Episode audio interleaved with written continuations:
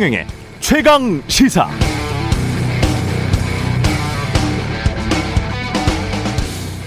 인터넷 신문 뉴스버스에 검찰의 고발 사주 의혹을 최초로 제기했던 제보자 A 씨 공익 신고자 신분으로 전환됐다고 어제 뉴스버스가 단독 보도했습니다. 이게 무슨 말이냐? 자신이 가지고 있는 고발장 증거 자료로 받은 휴대폰 텔레그램 메신저 방의 화면 캡처물과 김웅 국민의힘 의원과 메시지 주고받은 핸드폰 핸드폰까지도 대검 감찰부에 제출하면서 정식으로 공익 제보를 했다는 말입니다. 이렇게 되면 제보자는 공익 신고자로서 권익위로부터 법적 보호를 받게 되고 검찰은 아주 손쉽게 수사에 착수할 수 있겠죠. 진실이 곧 가려질 것 같습니다.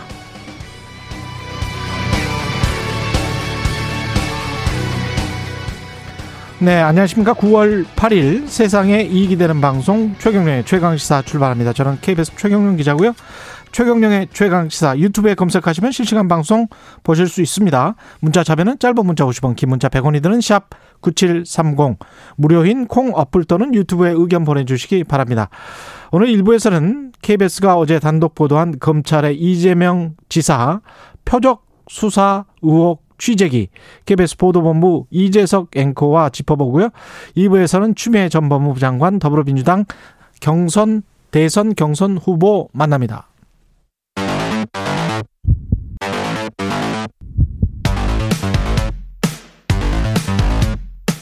오늘 아침 가장 뜨거운 뉴스 뉴스 언박싱 네, 뉴스 언박싱 시작합니다. 민동기 기자, 김민아 시사평론가 나와 있습니다. 안녕하십니까? 안녕하십니까? 예, 민 민동기 기자는 잠을 충분히 못 자셨을 것 같고, 예, 김민아 평론가는 잠을 충분히 주무셨죠? 충분히는 아니죠. 잠깐 졸았습니다. 예. 제가 아침에 네, 뉴스 언박싱을 위해서 새벽같이 일어나서 신문들을 다 보고 이렇게 원고를 예. 작성해야 되는데 예, 신문들을 다 보려고 하는 과정에서 이제 잠시, 과정에서. 네, 잠이 드는 바람에 예, 극한 아, 직업입니다. 저는 충분히 예. 이해합니다. 예, 네. 이렇게 또 형아가 또 이해를 잘해주고 있습니다. 왜 분위기가 왜 이러죠 지금? 네. 예, 고발 사주 의혹 계속 지금 저 관련한 기사들이 쏟아지고 있습니다. 쏟아져서 이거 정리를 잘 해야 될 것 같습니다. 예, 정리 잘 해야 됩니다. 일단 제보자와 관련한 그런 내용인데요. 예, 어, 제보자 A 씨라고 하겠습니다. 이 A 씨가 최근 대검 감찰부에 출석해서 공익 신고를 한 것으로 나타났습니다. 음. 제보자는 지난 4월 3일과 4월 8일 김웅 의원과 메시지를 주고받았던 휴대전화하고요. 그리고 김웅 의원으로부터 고발장과 판결문을 받은 텔레그램 대화방의 캡처 사진 등을 제출했다고 하는데요.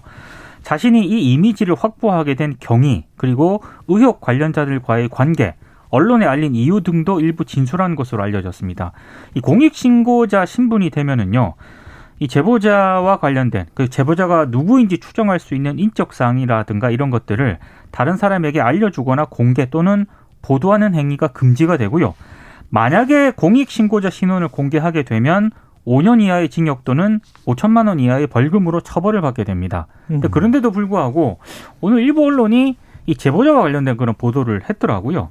국민일보 등인데 예, 어, 이 미- 당시 그 4월 총선 당시에 미래통합당 선거대책위원회에 있었던 A 씨가 유력하다 이렇게 보도를 했습니다. 음, 어, 이 A 씨는 지난해 총선을 앞두고 미래통합당 선대위에 합류를 했다라고 하는데, 근데 또 한 가지 좀 아이러니한 거는요. 이 A 씨가 국민일보와의 통화에서 어, 자신은 보도된 문건이 본 적이 없다. 그리고 자신한테 뒤집어 덮어 씌우려는 것 같다라고 반박을 했고요. 자기가 아니다 제보자가. 자기 자기가 아니다라고 하니까 사실상 부인을 한 겁니다. 그러면서 국민일보 기자에게 사건 자체에 집중을 해야지 제보자를 색출한다고 해결될 문제가 아니지 않나 이렇게 얘기를 한 그런 상황이고 음. 그러면서 또 국민일보가 김웅 의원이 자료를 전송한 사람과 이 언론 제보자가 다른 인물일 가능성도 있다. 또 나름의 또 출구 전략을 마련해 두는 그런 꼼꼼함을 보이기도 했습니다. 굳이 이렇게까지 보도를 할 필요가 있나 싶습니다. 그렇습니다. 왜냐하면 공익 신고자로서 자신의 신분을 감춰야지 어떤 법적 보호를 받을 수 있는 그런 상황이거든요. 그렇습니다. 그야말로 이거는 공익 제보를 한 건데. 그 이제 어제 예. 이제 오후까지는 이 공익 제보자 관련돼서는 이제 얘기가 안 나왔기 때문에 아마 언론도 여러 가지로 혼동이 있는 것 같은데 일단 이 부분을 짚을 필요가 있는 게 지금 언론이 이 제보자와 관련된 여러 가지 관심을 가지고 여기에 대해서 보도를 하려는 것이냐 마는 것이냐의 논란은 김웅 의원으로부터 시작이 되는 겁니다. 왜냐하면 김웅 의원이 계속 이 제보자가 누군지 알 것 같다. 그리고 내가 이 고발장이라든가 이런 것들을 전달한 사람은 한 명밖에 없다. 그리고 그 사람은 근데 이러저러한 뭐 사람이고 음. 그 사람이 만약에 밝혀지면은 왜 이런 일이 일어났는지 배우나 이런 것들도 밝혀진다. 뭐 이런 식으로 계속 얘기를 하고 있기 때문에 예. 그래서 여기서부터 이제 언론 보도나 추측 이런 것들이 막 나오는 거거든요. 근데 문제는 이건 지금 말씀드렸듯이 김웅 의원이 생각하는 겁니다. 실제 뉴스버스에 제보를 한 사람이 누구든지 간에 예. 김웅 의원이 생각할 때 제보자가 이 사람일 것 같다라고 얘기하는 것부터 출발하고 있기 때문에 음. 실체적 진실은 사실 모르는 거예요. 김웅 의원은 저 사람이 제보자다라고 생각했을 수 있지만 예. 실제는 아닐 수도 있는 거 아닙니까? 지금 보도 예. 나오는 것처럼. 그럴 수도 있고 근데 꼭 그렇다고 해서 그게 뭐 나쁜 거는 아니고요. 그렇죠? 그래서 이제 예. 어제 원래 김웅 의원이요. 시점이 중요한 것 같아요 여기서. 그러니까 6일부터 이제 언론과 인터뷰를 계속 하고 있고 예. 어제만 하더라도 언론하고 너무 많이 인터뷰를 해가지고 그렇죠. 그, 일, 그 언론들이 전부 또 단독 을 달고 또 보도를 해서 그러니까 제보자 입장에서는 자신의 신분이 노출될 우려가 있고 김웅 의원이 곧 기자회견을 할 것 같다라는 이야기를 전해 들었다면 그렇죠. 당연히 공익 신고자로서 자신이 법적 보호를 받을 수 있는 마지막 수단을 할 수밖에 없는 거죠. 그러니까 예. 어제 김웅 의원의 그 언론 이제 언론 대응 태도를 보면 음. 거의 오늘 제보자가 누군지 밝힐 기세입니다. 그렇죠. 그렇기 때문에 네. 아마도 제보자는 그것에 대해서 뭐 상당한 부담을 느꼈을 수 있는데 예. 그럼 김웅 의원은 왜 계속 이 제보자가 누구냐에 집중을 하는 거냐? 음. 왜냐하면 이 의혹을 지금 국민의힘이 소화하는 방식에 또 문제가 있는 건데 이 의혹의 진상 규명이나 이런 것들이 필요한데 그러려면은 검찰에서 이제 어떤 일을 했는가 그리고 이것이 실제 당에 넘어와서 예를 들면 실제 고발로 이어졌다든지 음. 이런 상황이 어떻게 됐는가 이걸 밝히는 게 이제 우선돼야 되는데 거기에 대해서는 국민의힘은 대체적으로 잘 모른다라고 하고 있어요. 우리가 밝힐 사항이 아니거나 당내에서 확인되는 게 없다. 이렇게 얘기를 하면서 왜 이런 보도가 나왔고 누가 제보했느냐. 즉 이 어떤 의도에 대해서만 계속 얘기를 하고 있거든요.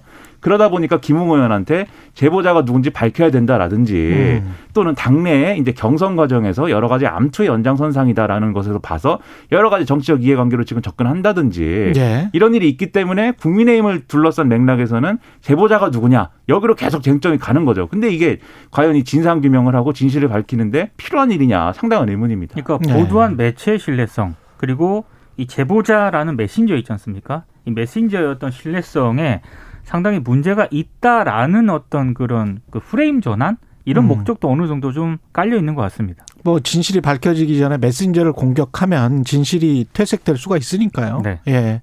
그런 전략인 것 같고 좌우지간 이 사람은 미래통합당의 전신인 국민의힘 당직자였던 거는 사실이잖아요. 그렇습니다. 예. 예. 뉴스버스가 그렇게 일단 계속 밝히고 있는 그런 상황이기 때문에 그러면 그동안에 국민의힘이 주장했던 뭐 요건의 정치 공작이다. 이거는 말이 안 되는 프레임입니까? 그러니까 지금 쭉 말씀드린 이 내용대로 하면은 물론 이제 여전히 이 제보자가 누구냐 에, 누구냐 누구로 밝혀지느냐 음. 뭐 이런 거에 따라서 그 제보자의 뭐 과거의 여러 행적이라든지 했던 예- 말이라든지 이런 걸 토대로 해서 여전히 이제 여당의 정치 공작설 이런 것들을 주장할 수는 있겠는데 음. 이게 지금 국민의힘 내부에 돌아가는 여러 가지 얘기들을 보면 결국 그것은 이제 대외적으로 하는 거고 예. 이런 거- 정치 공작설 이런 것들은 윤석열 전 총장을 중심으로 해서 이런 난국을 빠져나가기 위해서 이제 여러 가지로 주장을 하고 있는 거고 음. 본인들도 어떤 내부 경선의 어떤 연장선에서 이제 벌어진 일이다라고 확신을 갖고 있는 것 같아요. 그런 그러지 않으면 이제 이런 여러 가지 논란 이 제보자가 누구냐부터 시작해서 예. 김웅 의원은 왜 이렇게 하는 것이냐,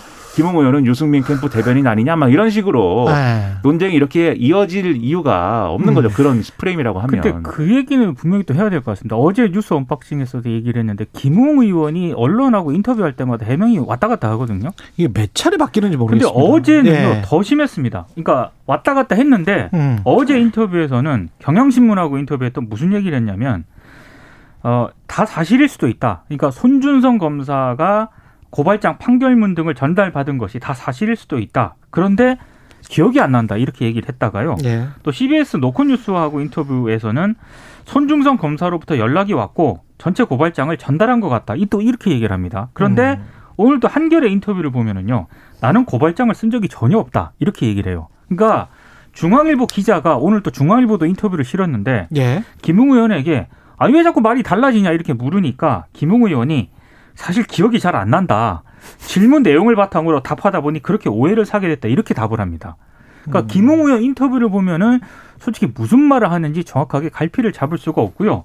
오죽했으면 김재원 국민의힘 최고위원이 김웅 의원이 무슨 말을 하는지 잘 모르겠다. 좀 명확하게 좀 얘기를 했으면 좋겠다라고 지적을 했을 정도로. 그래서 9시 반에 이제 기자회견을 한다는 거 아니에요? 그렇습니다. 그렇죠. 예. 이제 김용 의원의 그 주장과 해명들은 다 이런 식이에요. 지금 말씀하신 대로 음. 생각이 안 난다가 기본이고 음. 그런데 이러저러한 이 어떤 보도 내용이나 이런 뭐 캡처본이나 이런 물증이 있지 않느냐라고 말하면 그 물증이 있는 걸 보면 이럴 것이다 저럴 것이다 추정을 얘기하고 예. 그다음에 그, 그 상황에 대한 추정에 대한 또 자기 의견을 얘기하고 이런 게 다 혼재돼 있거든요. 근데 이런 것들이 근본적으로 지금 김웅 의원이 밝히는 대로 생각이 안 나서다 그 상황을 몰라서다라고 하면 예. 9시에 오늘 기자회견을 한들 얼마나 더 진전된 얘기가 나오겠는가. 음. 이걸 상당히 의문이고 더군다나 지금 원래 이제 국민의힘 내부에서 기대했던 것은 제보자의 어떤 이 신분이나 이 제보의 맥락이나 보도의 맥락이 밝혀지기를 기대했을 것인데 음. 지금 공익 제보자로 공익 신고자로 이제 이제 신분이 전환됐다고 하면 신분이 확정됐다고 하면 그 신분을 밝히거나 이런 것들도 이제 불가능해진 거잖아요. 그럼요. 그럼 오늘 기자회견이 과연 무슨 이제 상황의 진전을 가져올 수 있겠는가 조금 음. 의문입니다. 그리고 오늘 한겨레가 또 하나 보도를 한 게 있는데요. 예. 어, 고발장이 두 개지 않습니까? 음. 작년 4월 3일자고 4월 8일자인데 예. 지금 김웅 의원이 본인이 관여한 것으로 지금 돼 있는 거는 4월 8일자 고발장이거든요. 열린민주당 최강욱 대표와 관련된 그런 부분인데 예. 이거를 그 미래통합당이 실제로 고발을 했잖아요. 근데 그 초안 두 고발장이 너무 비슷하다는 그 의혹을 또 보도를 했고. KBS가 예. 보도를 했는데 근데 한겨레 오늘 보도를 보면은 그 고발장을 접수했던 미래통합당의 변호사가 있지 않습니까? 그렇죠. 그 변호사가 한 얘기가 있습니다. 당으로부터 초안을 받았다. 그리고 본인이 그 초안을 바탕으로 다듬었다. 이렇게 얘기를 하고 있습니다. 어. 그리고 그러니까- 음, 예. 그러면 그 당으로부터 온 초안이라는 것은 김웅 의원이 작성한 거냐? 이게 이제 아니면 근데 김웅 의원은 또 그거는 내가 작성한 게 아니다라고 얘기를 하고 있어요. 그러면은 이 그런데 텔레그램 메시지나 이런 거 지금 보도된 걸 보면 이 초안은 결국 손준성이라고 이름이 돼 있는 음. 검사로 추정되는 예. 사람으로부터 온 것과 지금 이 실제로 고발된 것의 내용이 일치합니다. 그러면 비슷한 판박이라는 거죠. 그럼, 내용이. 그럼 김웅 의원이 작성을 안 했다고 하면 음. 결국은 이거는 어떤 방식으로든지 검사가 검사가 작성을 했든지 음. 아니면 최소한 누군가 작성해서 검사로 갔던 것이 예. 그 검사가 김웅 의원한테 보내는 것으로 다시 당으로 돌아왔든지 뭐 그런 음. 거거든요. 예. 그럼 이게 과연 적절한 일이라고 할 수 있느냐? 예. 이게 사실은 대단히 큰 문제인 거죠. 4월 3일자 고발장 같은 경우에는 음. 어, 윤석열 전 총장이라든가 부인 김건희 씨와 관련된 이런 내용들이 많잖아요. 그런 점을 고려했을 때 이거는 한두 사람이 개입을 한 게 아니라 여러 사람이 개입됐을 수 있다라고 하는 게 오늘 한겨레가 제기한 의혹입니다. 민주당 경선 이야기로 갑시다. 아, 뉴스가 굉장히 다른 이야기들도 많은데 이쪽 뉴스 어쩔 수가 없는 것 같아요. 워낙 네. 또 청취자분들의 관심도 높고 그래서요. 그리고 복잡해서 설명할 것도 많아요. 지금 예. 지금 설명한 건 사실 50%도 안 되는 것 같습니다. 그러니까 사실은 더 이야기를 해야 되는데 민주당 경선 이야기도 해야 되고 간략하게 넘어가죠. 어제 TV 토론 있었습니다. 어제 이제 예. 이른바 충청대전 이후에 첫 TV 토론이었는데요. 한 가지 양상이 바뀐 게 있습니다. 네거티브 공방전이 조금 사라졌습니다. 아무래도 이 충청권 경선 결과 이재명 경기지사가 좀 과반 압승을 거둔 이후에 특히 이낙연 전 대표 같은 경우에 네거티브 하지 않겠다라고 또 어제 선언을 하지 않았습니까? 이런 분위기가 다른 후보들한테도 좀 전해진 것으로 보이고요. 대신에 이재명 지사의 뭐 기본소득 공약이라든가 아, 기본 대출 공약이 있지 않습니까? 이 부분에 대해서 다른 후보들이 집중적으로 이제 질문을 했고 그리고 이낙연 전 대표와 관련해서는 특히 추미애 전 장관이 당 대표 시절 때 윤석열 전 총장의 정치적 수사에 대해서 왜 단호하게 대응하지 않았느냐 이런 질문을 또 계속 이어가서 계속 그 이야기를 하고 있군요. 그 두 문제에. 대해서는 굉장히 좀 거, 거친 어떤 거- 검증의 어떤 그런 또 장면이 포, 포착이 되기도 했습니다. 예. 그러니까 이낙연 전 대표는 이른바 이제 네거티브는 중단하겠다. 네거티브 중단 선언 뭐 이른바 이렇게 얘기를 하면서 그런 이제 스탠스의 연장선상의 토론에도 반영이 된 건데 근데 저는 이렇게 전반적으로 보면서 그런 아쉬움은 있어요. 일단 네거티브가 아니라 미래 비전을 보여주겠다라고 하는 것은 전 좋은 어떤 전략이라고 생각을 합니다. 근데 이제 네거티브를 하지 않겠다에만 초점을 맞춰 가지고 미래 비전을 보여주겠다라는 거에 소홀하면 사실 안 되는 거 아닙니까? 근데 어제 나온 여러 가지 얘기들을 종합을 해보면 사실 뭐 미래 비전을 얼마나 보여주려고 했는지 본인의 의지와는 관계없이 상당히 이 부분에 대해서는 여전히 이제 알기 어려운 부분들이 많아요. 그리고 어제 많이 보도가 된 것도 토론에 대해서 보도가 된 것도 이재명 지사한테 네거티브를 안 했다잖아요, 중심이. 그러면은 사실 이게 또 맞는 전략이냐. 그러니까 네거티브 하라는 게 아니라 네거티브를 안 하는 것도 중요한데 본인의 미래 비전이 뭔지를 얼마나 효과적으로 전달할 수 있을 것이냐. 여기에 저는 중점을 두는 게 지금 이낙연 전 대표로서는 필요해 보이고요. 그게 있어야 사실 추미애 전 장관이 이렇게 공격하고 이럴 때 그게 큰 줄기가 있어야 그게 방어가 제대로 되는 것인데 사실은 여러모로 앞 뒤가 다 막혀 있는 난국인 것 같습니다. 예. 언론중재법의 8인 협의체는 구성을 일단 완료를 했습니다. 8인이 모였습니다. 오늘 첫 회의를 여는데요. 음. 어, 국민의힘이 외부 위원으로 문재환 한국외대 법학전문대학원 교수하고요. 신희석 연세대 법학연구원 박사를 추천을 했습니다. 예. 어, 그리고 더불어민주당 같은 경우에는 이미 외부 위원으로 김필성 변호사와 송현주 한림대 교수를 추천을 한 그런 상황인데 오늘 회의를 어떻게 할 것인가 운영을 두고도 이 벌써부터 좀 삐걱거리고 있습니다.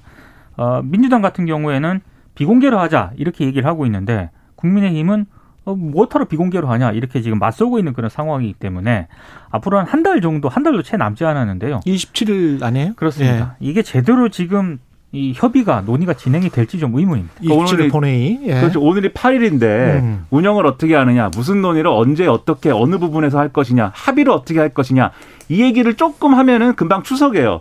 추석을 하고 난 다음에 추석 지나면은 바로 또 주말로 넘어가지 않습니까? 예. 그러면 27일 월요일이거든요. 이 남은 기간 동안에 얼마나 진전을 볼 수 있는 거냐. 음. 그런 8인 협의체라는 건 하는 역할이 뭐냐. 좀 의문이죠. 8인 협의체에서 뭔가 논의가 모여지면 그거를 국민의힘이나 또는 뭐 민주당이나 이걸 전적으로 수용한다 뭐 이런 거는 없죠. 그럴 가능성이 뭐 그런 얘기를 표방을 하긴 했습니다만 예. 그게 실질적으로 되겠느냐에 대해서 계속 의문이 좀 붙여지고 있는 거죠. 그러니까 합의가 되면 그 합의안을 처리하는 방향으로 갈 텐데 음. 합의가 안 될 거지 않습니까? 그러면 다시 27일 날 아이 또 무슨 뭐 합의가 무조건 안 된다라고 우리가 그렇죠. 네. 부정적으로만 네, 합의가 분명히 되겠지만 혹시 안 될 경우 예. 네, 그러면 또 이제 강행 처리냐 아니냐 그 얘기를 27일 날 또 하게 제가. 생각하기에도 합의 안 될 것 같아요. 그러니까 네, 시간이 너무 없어요. 시간이 충분하면 우리가 합의할 수 있는데 네, 뉴스 언박싱도 시간이 충분하면 우리가 다 예. 뉴스를 소개하면서 갈 수 있는데 김숙경 님이 민동기 기자님, 김민아 평론가님이 함께 진행하시는 프로가 생겼으면 좋겠습니다. 언박싱 코너가 너무 짧습니다. 이렇게 말씀을 하셔서 그리고 최 기자님이 출연하세요 그러면. 예. 추석 특집으로 언박싱 확장판 시원하게 50분 준비했습니다. 아, 홍보는 이렇게 하는군요. 예. 네. 대단하십니다. 분. 예. 네. 6644님 뉴스 언박싱. 예, 재밌습니다. 이렇게 또 박싱을 말씀을 해 주셨습니다. 좀 경박한 발음인 것 같아요. 아니 있는 그대로 지금 불렀습니다. 예. American의 발음은 예. 아닌 것 같습니다. 박이라고 하지는 않았습니다. 이분이 빡이라고 했습니다. 예.